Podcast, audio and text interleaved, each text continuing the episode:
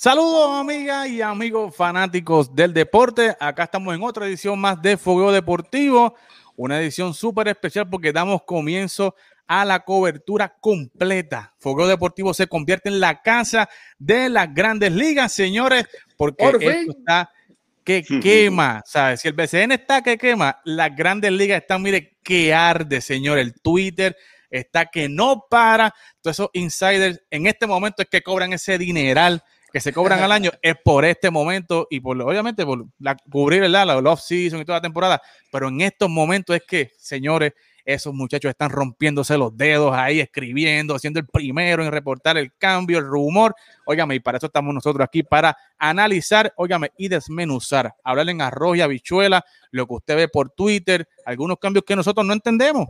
Y tratamos nosotros de llevárselo a ustedes en arroz y habichuela. Óigame, y en esta edición especial de MLB, de grandes ligas, que arrancamos de ahora en adelante con grandes ligas, tenemos un panel especial, como siempre, mi pana, mi amigo Oscar Rodríguez. Oscarito, ¿cómo estás? Saludos, Eddie, saludos, fanáticos. Espero que estén todos muy bien. Aquí hablando de béisbol, ahora sí, nos, nos, apasiona el, baloncesto a todos nosotros. Pero Eddie y yo, lo, lo más que nos apasiona aquí es el béisbol, así que estamos entrando en esta nueva etapa, así que contentos de tenerte de estar contigo otra vez nuevamente, Eddie y Yaramel. Bienvenido acá con nosotros. Claro, y con nosotros está eh, Gerald, eh, Martínez, pana mío que estudió conmigo de Nahuabo, fan, super fan del béisbol, jugó y estudiamos juntos desde, tacho, chamaquito, tú sabes. Y eh, para esta nueva etapa de grandes ligas, pues los recluté para acá. tremendo conocedor, analiza bien y es un, buen complemento para esta mezcla de, análisis y de emociones. Gerald, saludos y bienvenido a Catas Deporte y a Fuego Deportivo. ¿Cómo te encuentras? Saludos y saludos, Carle, verdad que me siento honrado y un placer estar con ustedes porque estamos aquí, ¿verdad? En confianza y estamos aquí desmenuzando lo que es el béisbol y pues yo creo que es momento de, darle, ¿verdad? Darle ese fogueo al que lo quiere y nada, este, vamos, vamos a darle muchachos, estamos aquí y, ¿verdad? Una vez más, gracias. Antes de comenzar completamente en grano, fanático, ya usted sabe, esa gorita de Eddie de campeonato, pues de 2018, obviamente ¿Dónde está la tuya? ¿Dónde está la tuya? ah, es que tú no tienes, porque es, que, no, no, es que ya no vienen, ya no vienen las gorras del 72, de los campeonatos del 60, eso ya no viene, eso ya no viene. Está en el museo, en el museo, en el museo. Todavía me acuerdo de ese campeonato 2009 que lo estaba viendo con Eddie en Humacao, Puerto Rico, y me apagó el televisor en el último auto. Molesto, me acuerdo, ¿te acuerdas? Pero para que sepa, fanático, está Eddie con su gorrita y ya, ya me sube de la camisa un poquito. bueno, esto... Ahí, vemos, ahí vemos dos Red Sox, pero nada, está en primer lugar, así que vamos a darle. No, pero. Oye, que quede claro, que quede claro. Yo. Lo más, parcial posible. claro, yo invité a dos Yankees. Yo invité a dos yanquistas y se me rajaron los dos después de la octava entrada del juego de hoy domingo. Oye, porque al día de hoy estamos grabando domingo, así que esto sale mañana lunes, o sale hoy lunes, pero estamos grabando, estamos grabando domingo, ¿verdad? Por conflictos de trabajo y qué sé yo, pero llamé a dos yanquistas y se me rajaron después del comeback. Sí, Tienes que entender, Eddie, que no es fácil, no es fácil. Es el sentimiento, no, ¿me entiendes? La presión, la presión alta, este. ¿Me entiendes? Hay que, darle break. Los nueve de distancia es mucho. No, no, es una cosa. Sí, Y hoy domingo, lo pasé domingo, pues yo entiendo un poco fuerte, ¿me entiendes? Así que vamos, vamos a darle poco espacio. Así Oscar, ¿verdad? Este, no, yo, yo estoy aquí, aquí. este programa. Te llevo aquí, mira. Programa, si no, no hubiese cerrado Aquí te llevo. No, no, sí, eh, mira, acaba de, tuitear, acaba de tuitear Jeff Passan que la fila para Capestrano en Puerto Rico está dos horas de espera. De todos los fanáticos yankees queriendo entrar para Capestrano, por lo menos una semanita allí. allí. Yo no estoy en la lista porque, estoy vivo en Texas, pero si no. Pero no, da, chacho, estuviera allí esperando también. Bueno, señores, vamos a hablar rápido, vamos al tema. Esta serie de Red Sox y Yankees fue una serie súper interesante. Arrancan después de la, del break de, eh, el All-Star Break, ¿verdad? Se enfrentan rápidamente en una serie, ¿verdad? Donde interrumpió la lluvia, se acabó el juego temprano, los Yankees pues dominaron esa serie, pero en esta serie de este fin de semana, señores, Boston dominó nuevamente, aunque, ¿verdad? Se fueron 3 a 1, pero Boston dominó eh, ampliamente con dos comebacks en esta serie. Eh, y, pero el, de, el del domingo pasado, este juego pasado, donde iba un no-hitter hasta la séptima entrada, que todo el mundo pensaba que este juego estaba planchado ya, Gerald. O sea, este juego ya, yo estaba ya por, dado, dado por perdido. y de momento en una octava entrada, cinco carreras, meten a Matt Barnes, tres out, apaga y vámonos y nos fuimos. Tú sabes, una cosa. Estaban llegando las notificaciones constantemente en ese momento. Esa entrada, no, no alert, breaking news, no, alert, tú sabes cómo es esto, que le meten un poco de, de, drama, de drama. Sentimiento. Tú dices contra, octava entrada, no, here, eso está fuerte, pero nada, pasó lo que tenía que pasar. Eh, la ofensiva explotó en ramillete. Eh, hubo unas cuantas cosas que me gustaría discutir, la verdad, con Oscar y con, contigo, claro.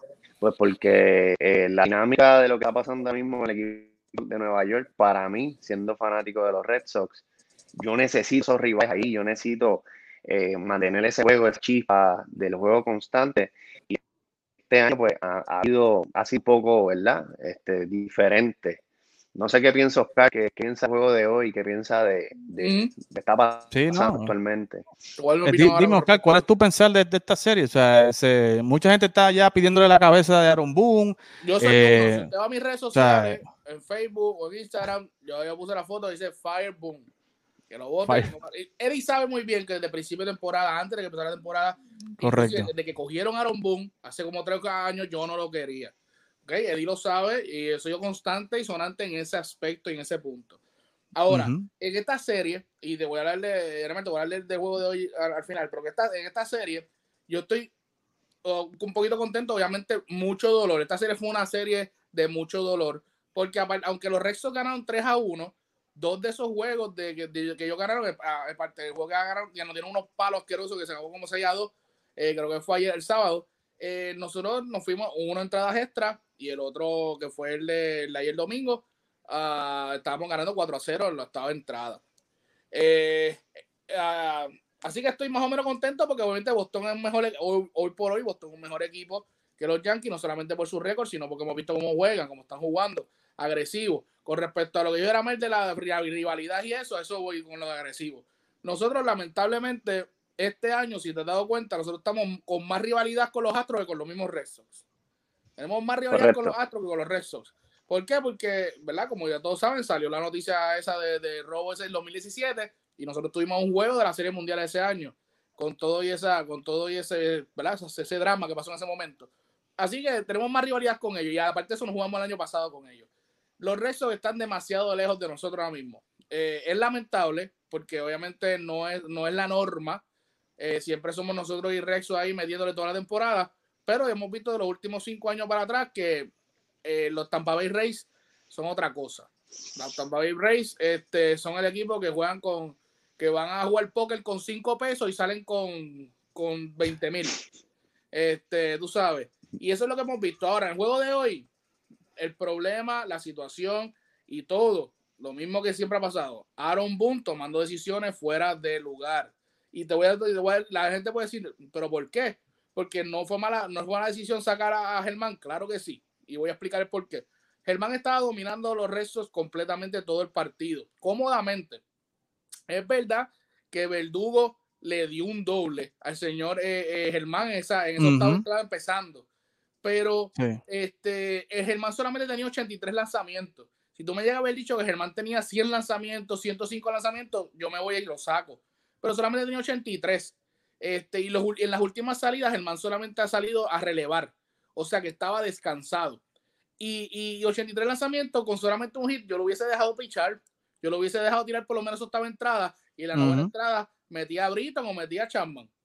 Este, y ahí fue el error, Eddie. Este, y ahí fue el error. El error fue este, cuando, cuando Aaron Boone, como siempre, cambiando el pitcher donde no tenía que hacerlo.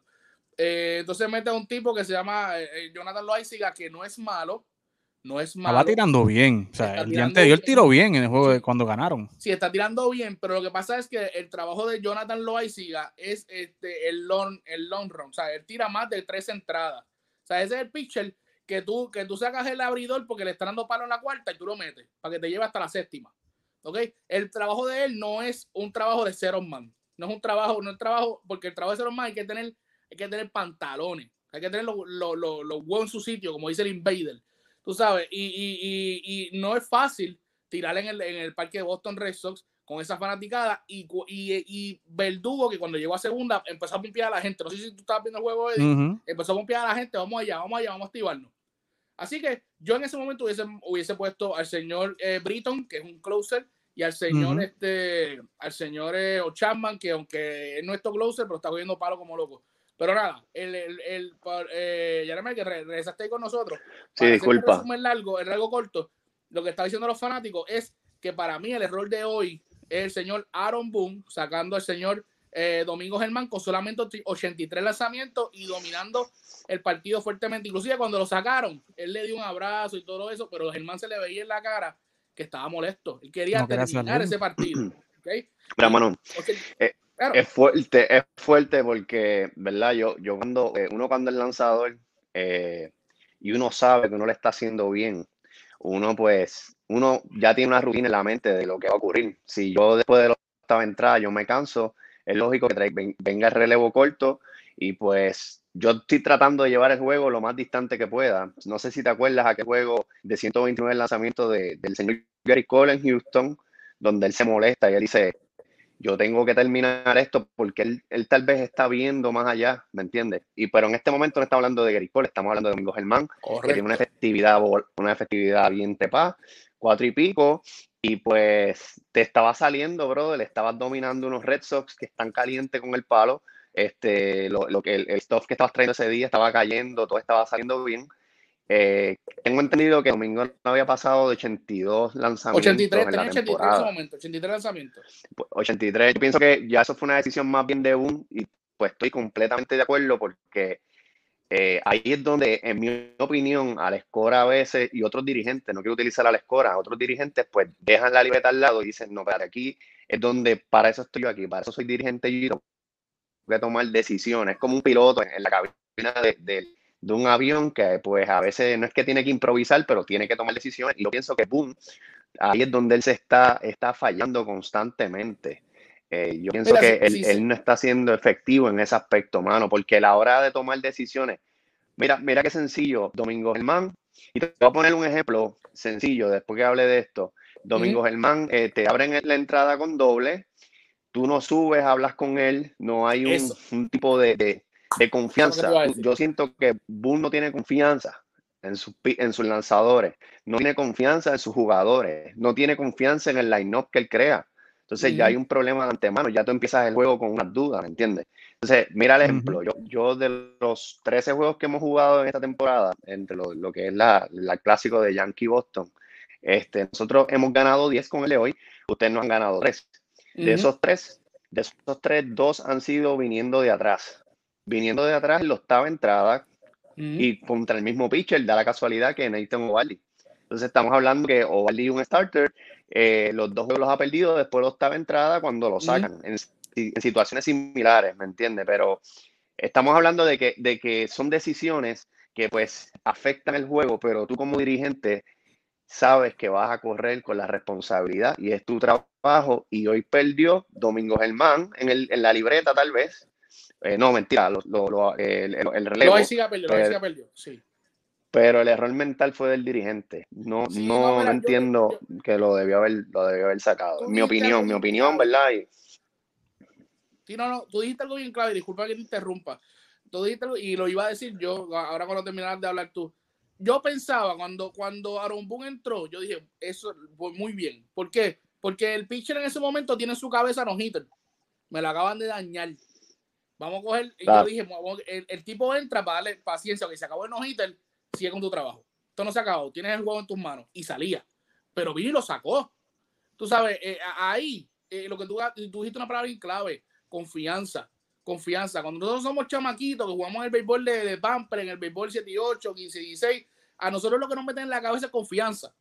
Vamos, caballo, vale, tú puedes contra ese tipo. Ese tipo no puede contra Corazón, tienes que meter el corazón, ¿te acuerdas? Que a veces nos decían. cuando tú tienes un dirigente que no confía en, ti o que no confía en el equipo, yo no voy a confiar en el dirigente tampoco, si no confío en mí. Correcto. Y eso es lo que está pasando en los equipos de los Yankees. Si tú no tienes una cabeza, ¿sabes? Eh, eh, eh, tú estás corriendo sin cabeza, mano. Si tú no tienes una cabeza que confía en el equipo, eso lo, tú lo hablaste ahorita, hay que mencionarlo. Al Escora volvió. Y al Escora lo que le mete a, sus, a, sus jugadores es confianza. Y esa es la palabra clave. Un jugador va donde a la escora y te va a decir, yo soy, yo soy maestro en Puerto Rico, yo era maestro. ¿Y qué yo hacía con mis estudiantes? Yo, no, yo soy tu maestro, obviamente yo sé más que tú, pero al final cuando se acabe la clase, que acabamos en mayo, yo quiero que usted sepa lo que yo sé. Yo le meto confianza al estudiante. Usted puede trabajar. Y eso es lo, y eso es lo que hace la escora.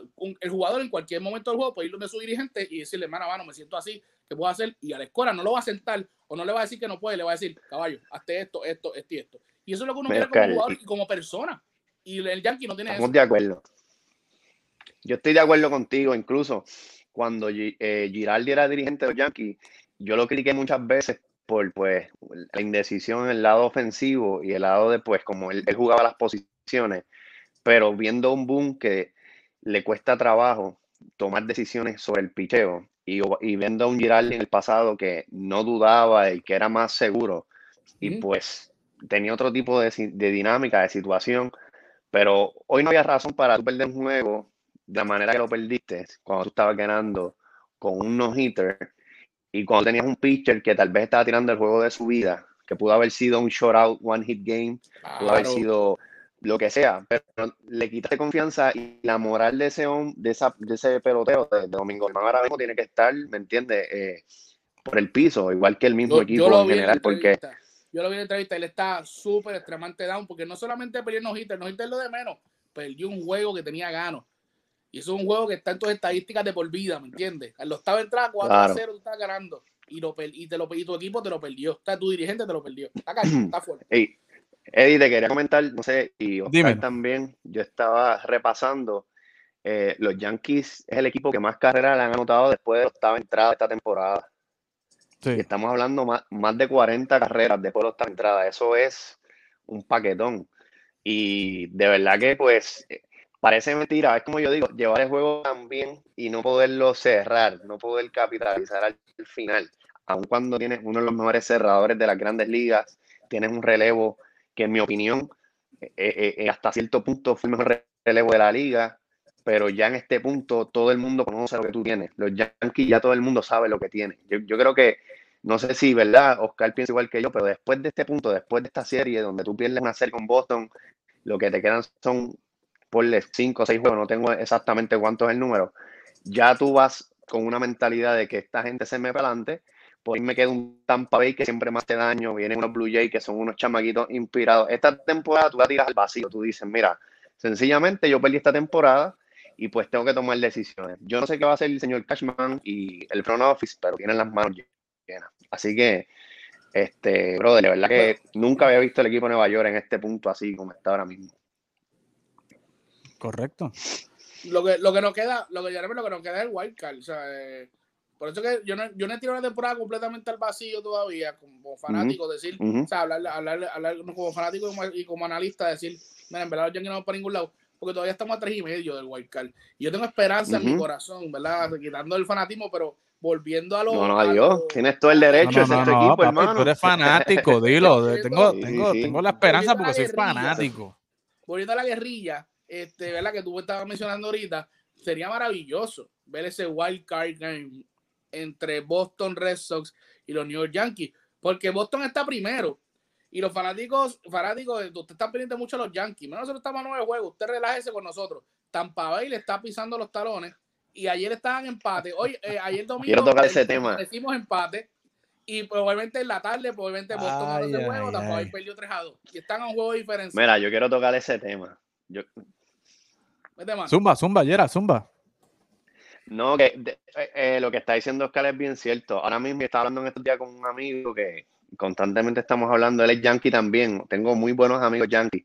Y yo le decía a él que Tampa Bay sigue siendo el equipo que a mí me, preocupa, porque yo no tengo nada seguro. Yo estoy en un juego ahora mismo de ellos. Esa, eh, me tocan, faltan siete juegos con Tampa. Y entre medio de esos juegos va en una serie contra ustedes y después viene, el juego, viene serie con Tampa y cierro después con ustedes en Boston. O sea, yo no tengo nada seguro tampoco, hermano, ¿me entiendes?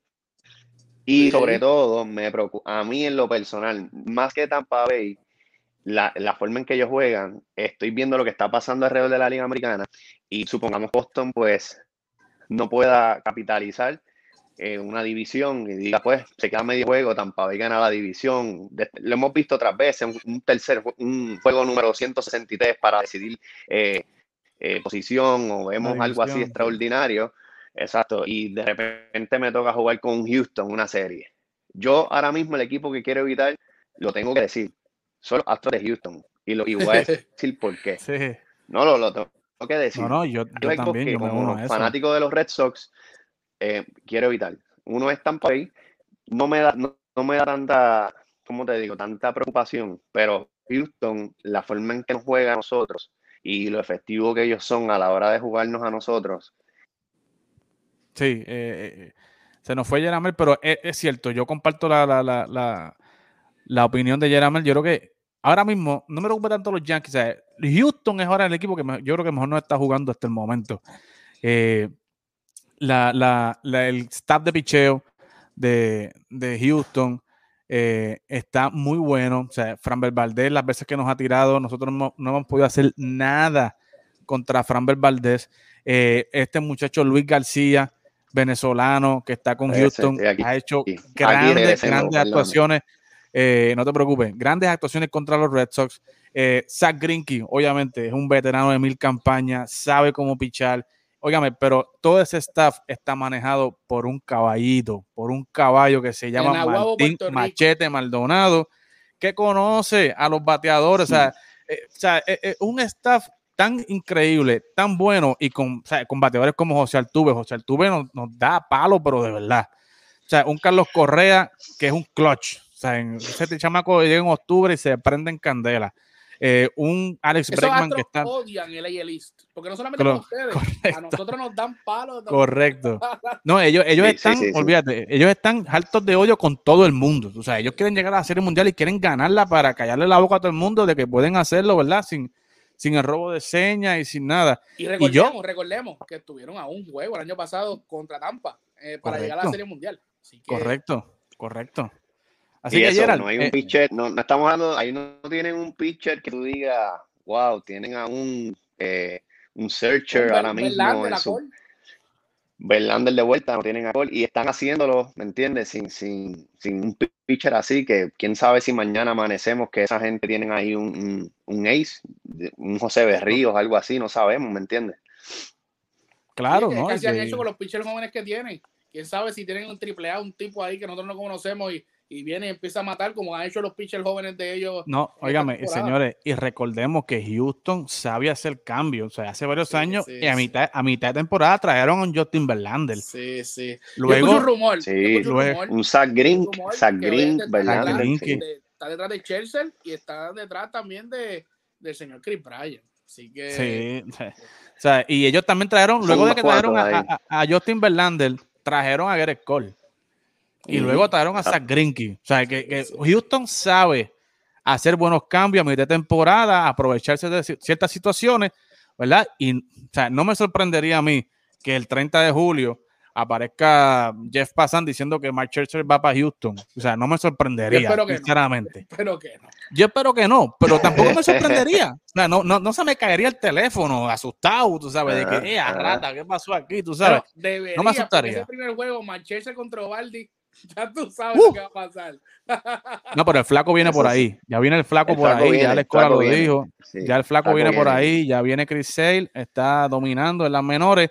Pero ya que estamos hablando de rumores de cambio, señores, hay que hablar del MLB 3 Deadline. Eh, ya queda básicamente una semana. Eh, esto se acaba el 30 a las 3, 4 de la tarde, ¿verdad? Hora del este.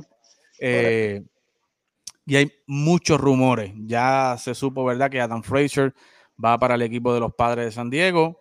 Los padres están siendo muy, muy agresivos. O sea, no se conforman con Tatis, no se conforman con Eric Hosmer, no se conforman con Yu Darvish, con Manny Machado. O sea, no se conforman con Víctor Caratini. O sea, estos, estos, tipos vienen a tratar de ganarlo todo este año, tú sabes. Y están en una situación donde están terceros en su división, con un equipazo, o sea, con un equipazo, porque los padres tienen un equipazo.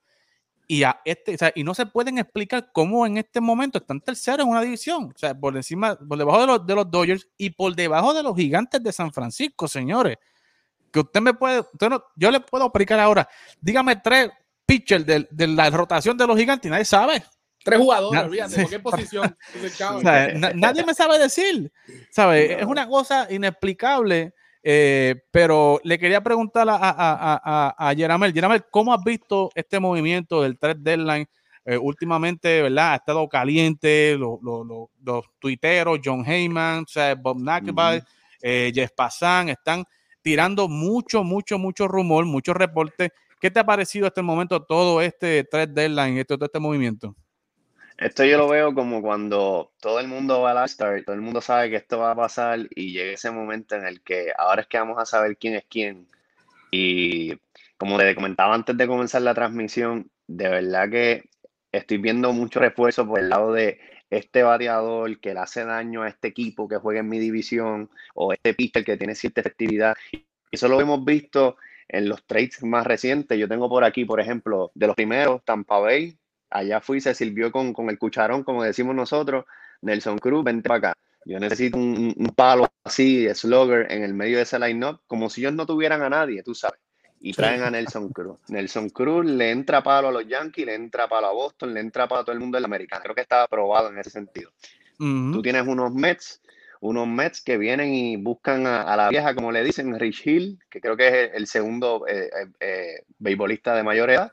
Y Rich Hill, vete, tú estás en Tampa, allá, vente con nosotros. el aguacero, el Rich Hill, le dicen Rich Hill el aguacero.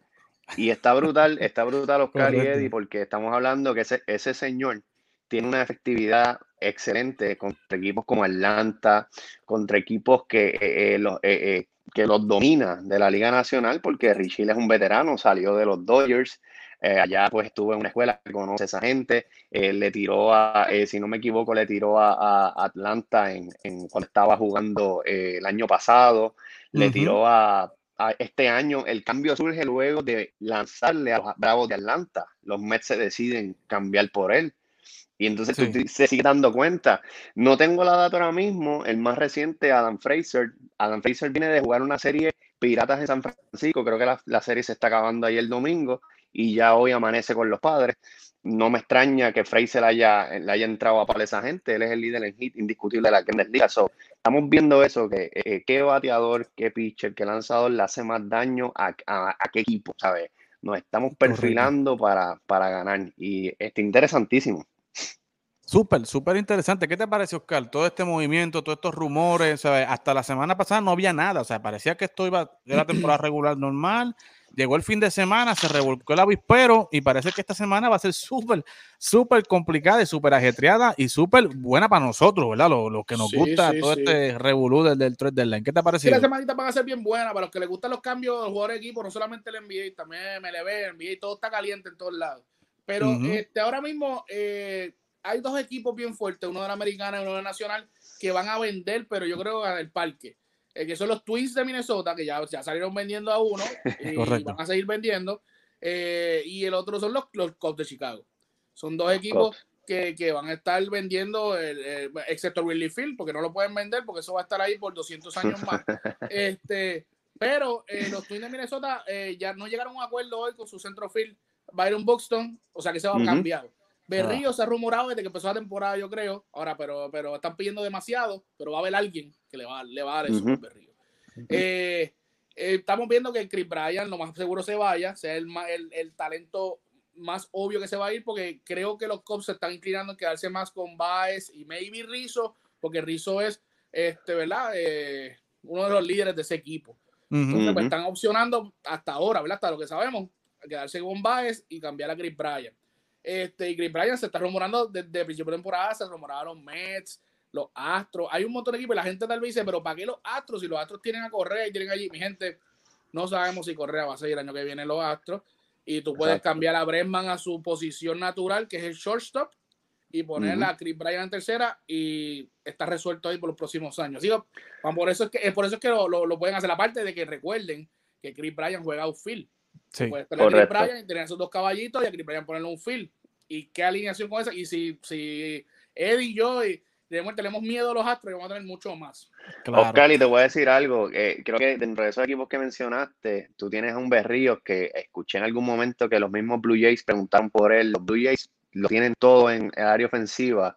Se refuerzan con un tipo como Searcher, un tipo como Berrío, un tipo así que son dominantes. O sea, igual que los Nets están diciendo que van a ponerle en venta el pasillo, Triton no quiere hacer la extensión Trey Turner se quiere, se quiere, por decirlo así, escuchar Lo único que no está en negocio es Juan Soto, obviamente, razones obvias, pero todo lo demás está en venta del pasillo también. So que... Eso escuché también que el Kyle Schwarber, que ustedes saben que ahora está con los Nacional, que ahora mismo los Nacional, mm. ya 25 cuadrangulares y está ahí también en venta del pasillo. Stanley Marte, que se está escuchando en todos los equipos de la Grandes Ligas. Joey Galo, que se rumoró bien fuerte para los Yankees, como que se detuvo un momento, pero ese se va, aunque está feliz aquí en Texas, pero ese se va.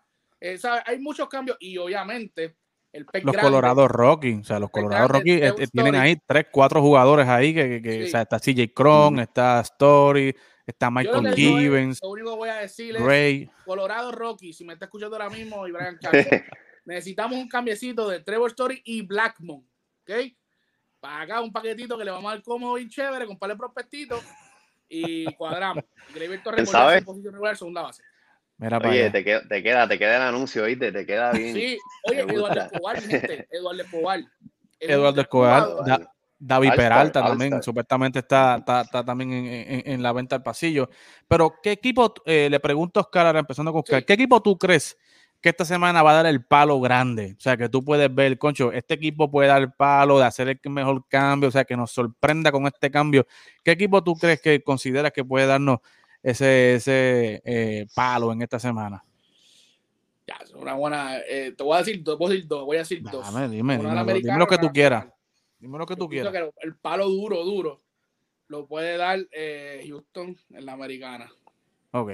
Y este, porque Tampa Bay no tiene mucho, aunque tiene mucho prospecto, no, no, le mete mucho dinero y por eso no menciona Tampa Bay. Boston va a hacer su cambio eso te lo por seguro. Boston va a hacer su cambio, va a coger a, una primera base o un pitcher, pero va a, coger su, va a hacer su cambio, lo necesitan eh, para los playoffs, no para la temporada.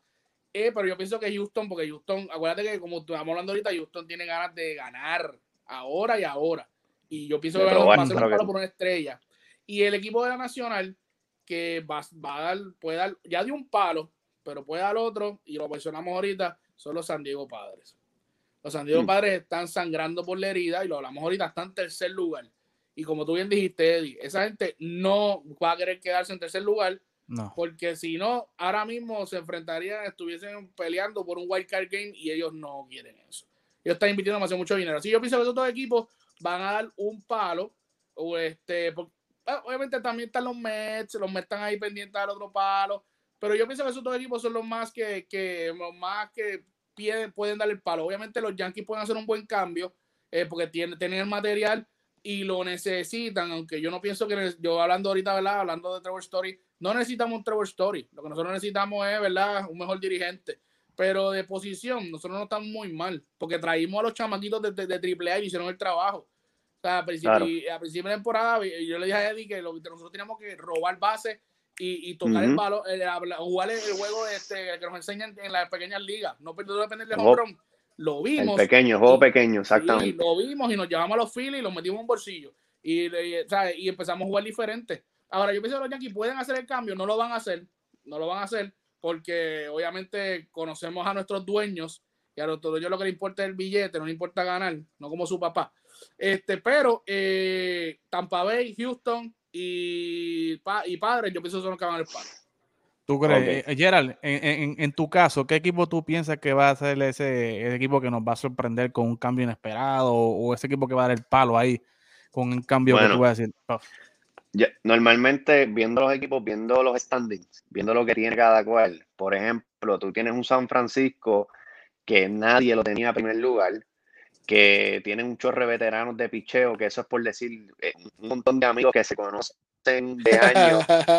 Tú tienes a Alex Scott, Johnny Cueto, tienes gente que está, el, el, Kevin Guzmán, tipos que los desahuciaron en otros equipos, de repente están acá en, en, San Francisco, y están haciendo y están jugando muy bien, este, que eso me llama la atención. Pero yo pienso que ellos no se están confiando de, de eso. Ellos saben que en algún momento ellos pueden, necesitan algo más. Me gustaría ver, qué sé yo, un Starling Marte para allá, para San Francisco, algo así.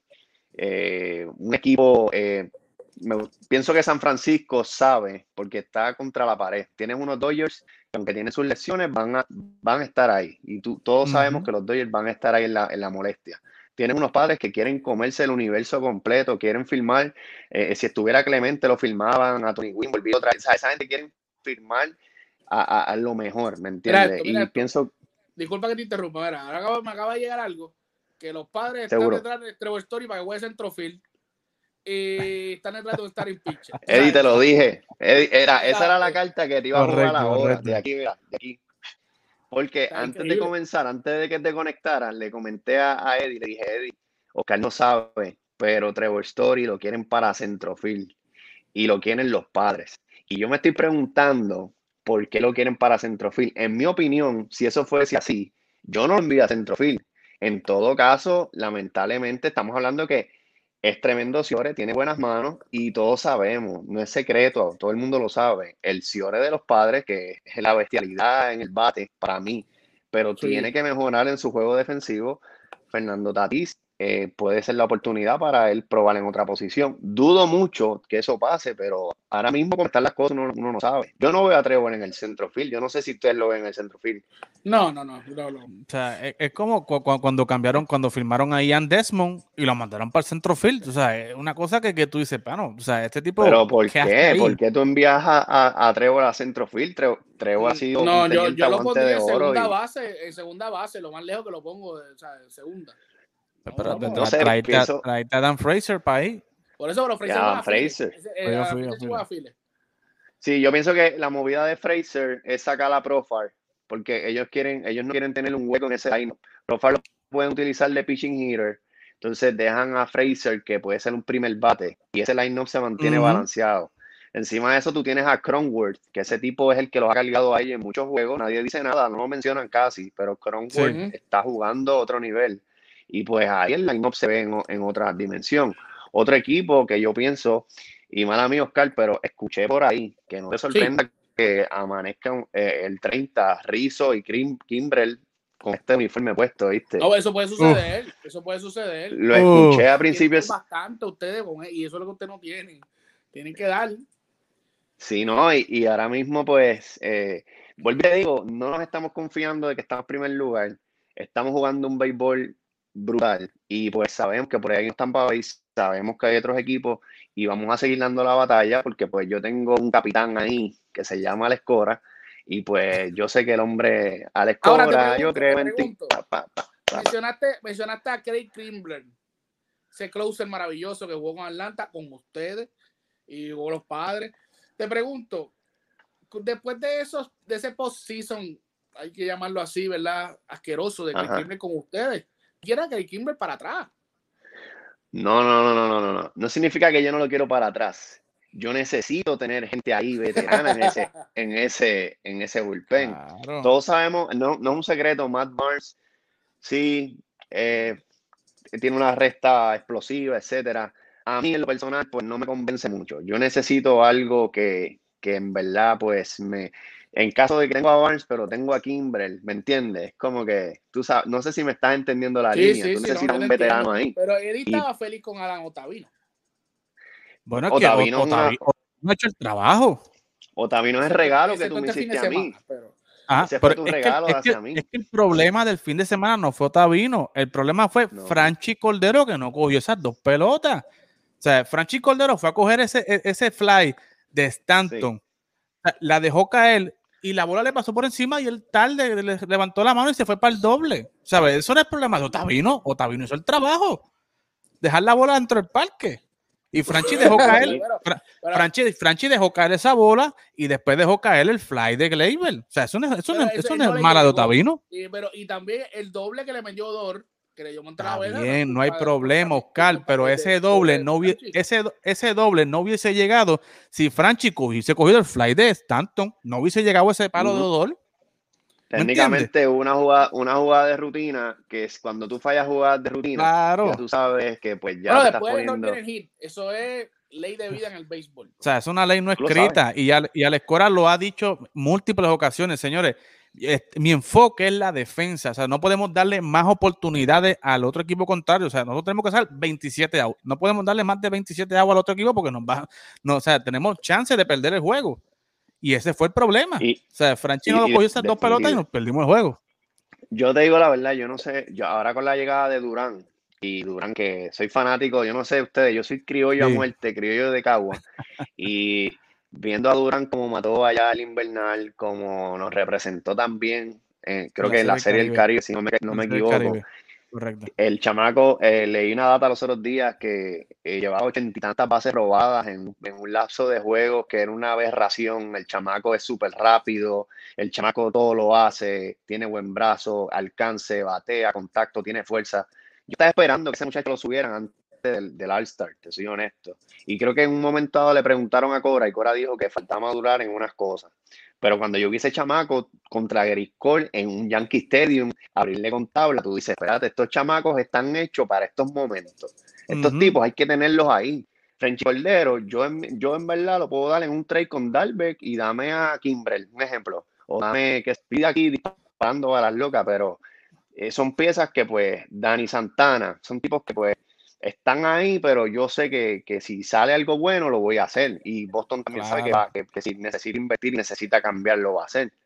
Este, otro cambio que escuché ahorita fue que a mí eh, Merrifield, with, Merrifield, los Mariners lo quieren, pero Merrifield de verdad que para mí es un jugadorazo. Y no creo que, que los Mariners, a menos que den a JP Crawford y varios pitchers, algo así, que entonces veamos eh, una intención de los Royals, pero está interesante, está interesante, los equipos están quiqueando. El primer equipo que te dije fue San Francisco, Boston, y para cerrar, los Mets no se van a ir en coca en este trade line.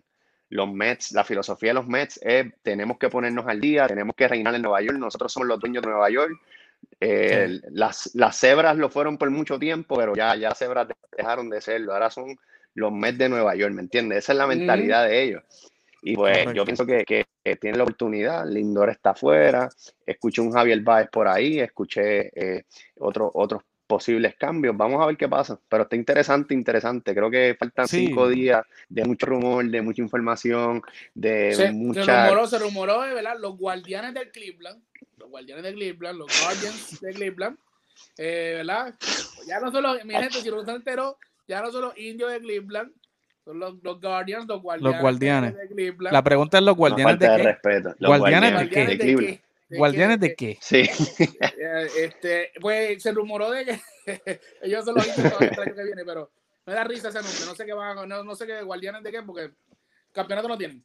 Pero este se rumora José Ramírez, que se rumoró un cambiocito que tal vez puede estar en cambio, y José Ramírez todos sabemos que es un buen tercera base y un variador buenísimo. No, José Ramírez puede cambiar puede cambiar cualquier equipo de un, o sea, hacer contendor a la serie mundial. Su contrato es súper friendly, súper friendly. Super friendly. Pero mira, no, podemos descartar. Sí, no podemos descartar tampoco equipos como Chicago White Sox, que están ahí también buscando. Acaban de activar a Eloy Jiménez. Eh, y se, se, está rumorando de que pueden traer a Eduardo Escobar. O sea, están pendientes en la periferia, buscando por ahí. Oakland siempre hace cambios buenos eh, en, en, esta mitad de temporada. Y lo, o necesitan, lo necesitan. Oakland es un equipito que siempre trae jugadores buenos. Eh, Especialmente relevistas, lanzadores. Esa gente se conoce por los pitchers que han tenido siempre y jugadores unos excelentes. talentos brutales. Eh, y Eddie, dando, por esa línea, creo que también, ¿verdad? Eh, eh, antes de entrar a Milwaukee, creo que el equipo de, ¿cómo se llaman esta gente? Ay, Dios mío, se me escapa el nombre ahora. Anaheim. Anaheim ah, también con la ellos están esperando, ¿verdad? viendo lo que está pasando con Trout, pero ellos tienen varios recursos ahí. No sé si viste que los que ellos escogieron al draft todos fueron lanzadores.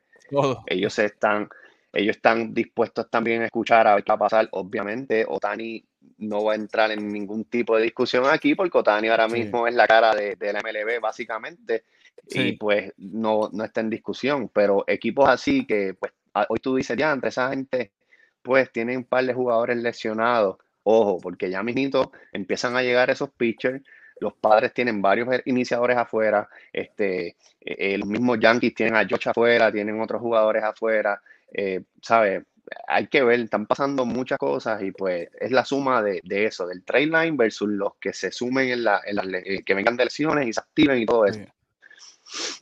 Sí, no, y, es correcto, y como te dije, o sea, Milwaukee es un equipo también que ha estado por debajo del radar, ha estado dominando la central, nadie habla de ellos, o sea, nadie habla de ellos, de, de, cómo están jugando, o sea, y es un equipo que puede dar un palo también, o sea, calladito por ahí, puede dar un palo, traer un caballo, tú sabes, ellos estaron a Willie Adame, nadie hizo ruido y desde que Willie Adame llegó, ese equipo ha ido para arriba, para arriba, para arriba eh, y pueden hacer cualquier cambio por ahí.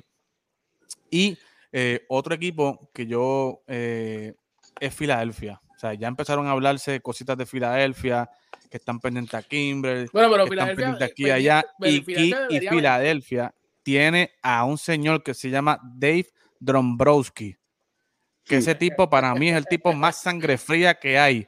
Va y destruye y se va. Sí, no, ese tipo, ¿sabes? Ese tipo, es un asesino en serie. Sí, un, asesino, correcto. ¿Sabes? Ese tipo, si tú me das cualquier cosa para yo ganar ahora, yo te doy la finca completa. Y después que me voten, yo me voy a otro equipo, pero por lo menos dejé algo aquí. Le dicen Dave de Death Star Dombrowski. Le dicen la pistola más rápida del área oeste. Sí, el tipo es. Oye, el tipo está difícil, está complicado. Y, y, ese Dave Dombrowski se puede tirar cualquier maroma, señores.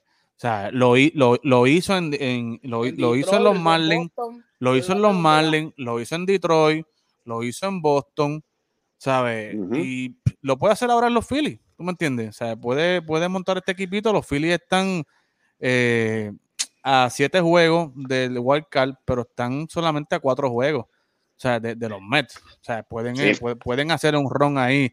Que podemos ir con, el, tema para terminar. O sea, ¿qué equipos pueden, ustedes creen que después del 3 deadline, después del 30 de julio, tú me dices, eh, Eddie, vérate este equipo, que este equipo puede estar ahora hasta segundo o está tercero, pero este equipo eh, a final de octubre, a, a, principios de octubre, está clasificado en octubre. ¿Qué, equipo tú me puedes decir, Gerald? Eh, bueno, ahora mismo Milwaukee, estoy de acuerdo contigo, el picheo de Milwaukee, el relevo de Milwaukee, Peralta, Heather, Heather, el otro Burns, estos tipos están durísimos. Y el bateo, eh, estaba mirando las estadísticas de Willy Adame desde que salió de Tampa, está rompiendo la liga, están matando a medio mundo, dando dando palos para hacer falta. Creo que Milwaukee puede ganarse el banderín en la central si siguen con ese push, descansando en ese picheo. Y pues en el oeste de la nacional está mucho más interesante porque los desaparecidos del escenario son los Dodgers en este momento pero tienen varias lesiones. Tienes Mookie Betts afuera, que creo que tiene problemas con una cadera. Este Max Fonsi, no sé si está afuera también. Y pues tienen varias piezas que todavía no están ahí, pero como te dijo ahorita, van a llegar y van a ser el push. No se mantienen lejos, creo que están tres juegos, cuatro juegos por ahí. y San Diego, dos, mira, dos jueguitos. Pienso que, que eh, los Dodgers van a, van a venir por ahí sí o sí. Es que no, no los puedo sacar de la ecuación porque sencillamente son los campeones de la, los campeones 2020 y pues tienen, tienen mucho talento. Eh, y pienso que en la Liga Americana, eh, los White Sox mm, los veo dominando la división, pero cuando se enfrentan a rivales de otras divisiones, como que flaquean un poco. Entonces están como que medio, medios, tú sabes. Creo que Kansas City ahora mismo está en una racha de cinco victorias y creo que va, detrás de ellos. No sé cuán fuerte sea eso, porque están como a siete juegos los White Sox, nueve juegos, algo así, están bien distantes. ¿Me puedes confirmar eso? Están sí, no, eh, bastante juegos. Kansas City está a 15 juegos y medio, Detroit está a 12. Eh, o sea, después de Cleveland y, los White Sox, todos los demás están con récord negativo en esa división. Pones por ahí para abajo y, y ganan la división. Humacao se no la patilla, ¿me entiendes? Sí, Humacao está, Humacao está caliente. Espérate, que por ahí todo, esto va a ver par de gente. Eh, espérate, eh, salvedad, esto lo va a ver par de panas míos que tengo, estoy dividido, tengo panas en un lado y panas en el otro. Esto lo estamos haciendo aquí. ¿sabes? Sí, sí, sí, sí. Los llevo a. Ponle los, este, los de Junco en esa división y ganan 100 juegos. Ah, bueno, ahí pues ya te dejaste ver. Ya te no, pero muchachos, de verdad que, que, está bien interesante. Este, Tampa Bay, Eddie, en la americana. Eh, Tampa Bay, no le, puedes, no le pierdas el rastro. Eh, sabes que están ahí. Eh, Boston, pues ya, ya sabemos que estamos jugando buen béisbol. Al principio decían, pues eso se acaba, esa pesetita le dura hasta ahorita. La pesetita ha estado por ahí, todo el mundo apostaba, ¿verdad? Que, que nos íbamos en algún momento. Eh, y pues nada, hemos seguido jugando buen béisbol y pues nada. Fíjate, quiero preguntarle algo a Oscar y a ti también antes de, ¿verdad? De, tratando el tema de, las posibilidades. ¿Qué ustedes piensan de los Blue Jays? Eso, eso iba, ese era mi push. Yo voy a mi Yankee que el push para entrar, pero el push mío de la americana son los Toronto Blue Jays. Los Toronto Blue Jays tienen eh, esa juventud, esas esa ganas, y tienen un dirigente puertorriqueño también, señor Charlie Montoyo, que, inteligentísimo. ¿verdad? Inteligentísimo, y obviamente viene de Tampa, sabe bregar con jugadores jóvenes, por eso está ahí en Toronto con jugadores jóvenes, Eddie lo conoce muy bien. Así que este, yo, yo pienso que Toronto puede dar el push, está solamente a cuatro juegos de distancia del wild card. Eh, ¿Verdad? Obviamente no lo veo ganando la división porque la división la va a ganar los Tampa Bay Red Sox, eso no hay de otra. Eh, en la nacional no tengo a nadie en el push debido a este detalle. En, la, nacional, mi detalle es este: ese wild card o se lo lleva o los Dodgers y los padres, o los Dodgers y los padres, o San Francisco y los padres. o sea, eso se queda ahí. Eso se queda en el West. No hay, break. De, eso se queda en el West. en el West esos tres equipos, uno va a ganar la división y los otros dos van a ganar el wild card. Ahí no hay Lamentablemente para los demás equipos, en las otras divisiones tienen que llegar primero. Okay, yo quería que San Luis entrara. San Luis tiene un muy buen equipo. Todavía tienen break, No, no, lo estoy dejando afuera. Pero obviamente Milwaukee está jugando un buen béisbol. Milwaukee está jugando un excelente béisbol. Como dice Eddie, calladito, nadie habla de ellos, tú sabes. Absolutamente nadie y ellos están ahí, ¿sabes? Con 58 victorias, 7 juegos del primer, del primer lugar cómodamente hasta ahora. Cómodo. Este, así que yo, lo, el problema de Milwaukee es que siempre va rápido, pero al final del día se cae. ¿Por qué? Porque no tiene picheo. Y en los playoffs tú necesitas picheo. Y en la nacional, mínimo dos buenos, porque todos los equipos que entran tienen tres aces. Así que, y ellos no tienen ni uno. Y ese es su problema. Ahora, pero este en la americana, como te digo, como bien, tú mencionaste, yo veo a los Blue Jays. A mí me encanta ese equipo. Yo sé que está en mi división, igual, pero a mí me encanta ver jugar a los Blue Jays. Tú sabes, ese Bichel, ese Villo, ese Vladimir Guerrero Jr. Springer, Springer, acaba de llegar y está exactamente. O sea, Springer llegó en estos días y ya está calentando, dando de qué hablar. Y, y, eso es lo que le hacía falta a ellos, un tipo con experiencia. Por eso lo firmaron. Claro. Por eso le dieron esos 125 millones que demuestre ahora y pueden entrar a playoffs. A mí no me molestaría que entraran por encima de mis Yankees en ese wild card. No me molestaría porque ellos entraron a playoff el año pasado. Sabemos que los playoffs del año pasado eran fueron diferentes. Que entraban 20 equipos de, por, cada, por, cada, por cada liga, pero entraron.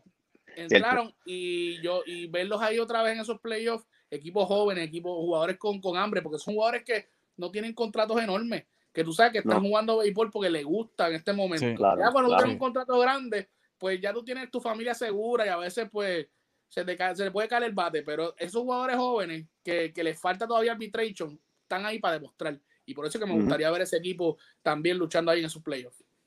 Está interesante eso que estás diciendo, porque si, si tú te vas a la liga, por ejemplo, Liga Nacional, tú tienes unos Mets que están a, pocos juegos, de primer, están en primer lugar con, como con el, el, adversario ahí, con el cuchillo por la espalda, porque todo el tiempo los Mets, en mi opinión, nunca se han visto para mí como algo, o sea, yo no los he visto a ellos descansando en que tenemos el mejor pitcher de la MLB y tenemos nuestro bateo dando palo porque hicimos buenas firmas. Siempre han estado, se le va al indoor, pues un está, un ahora se lesiona. Es como que despierta Pita Alonso, pero todavía no han logrado como que llegar a ese balance. Yo pienso que si ellos logran hacer eso con un buen trade, ahí entonces cambiaría. Ellos tienen que hacer un buen trade tienen que hacer un buen trade porque ellos tienen que darle gracias al Señor Todopoderoso que Atlanta lo que tiene es un hospital.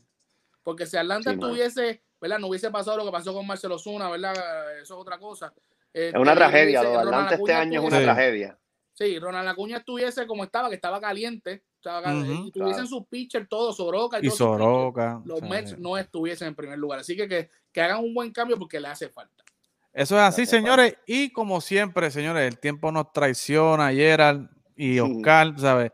Pero, óigame, hay que seguir los próximos programas porque hay que ver qué va a pasar con Atlanta luego de este trade deadline. Se van a convertir en sellers, van a, van a comprar, o sea, hay que ver qué van a pasar eh, con equipos como San Luis, Cincinnati, es un equipo también que es bastante interesante, no se sabe qué van a hacer con Sonny Gray, con Luis Castillo, tienen a un Nick Castellano que puede estar disponible, o sea, hay muchas preguntas que pueden hacerse aquí, que las vamos a discutir ya la próxima semana, luego de que pase el 3 deadline.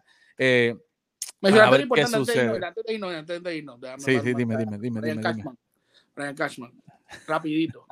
Eddie mencionó un jugador que se llama Luis Castillo. Estaba muy interesado en él en el off-season. ahora es el momento de cambiarlo por par de, por par de Gatorades, porque está cogiendo palo Cashman, ahora es el momento. Búscalo, Ay, búscalo, papá. Ay, papá. Yo te lo traduzco, yo te hago la traducción y la subo para que entonces, para que no digan, es que no entendí lo que me decía Oscar, pero sí. Ay, papá. Bueno, señores, Vamos a ver qué pasa. gracias Gerald por estar con nosotros. Gracias, no es la primera, va a ser- a es la primera, pero no va a ser la última vez que va a estar con No, nosotros. sabemos que no. Eh, sabemos que bueno. no. y sabemos que va a ser una, una season súper interesante. Señores, toda la semana vamos a traer gente nueva, fa- fanáticos, para que nos den sus puntos de vista, ¿verdad? Con lo que está pasando en, en MLB. Así que, señores, Oscar, gracias por estar con nosotros. Gracias a que ti, tú eres papá, de la casa. Igual Saludos, Gerald, Oscar, gracias por estar con nosotros. Y señores. Un placer. hasta Igual, la papá. próxima, señores. Para Si adelante así siempre. el divino creador lo permite.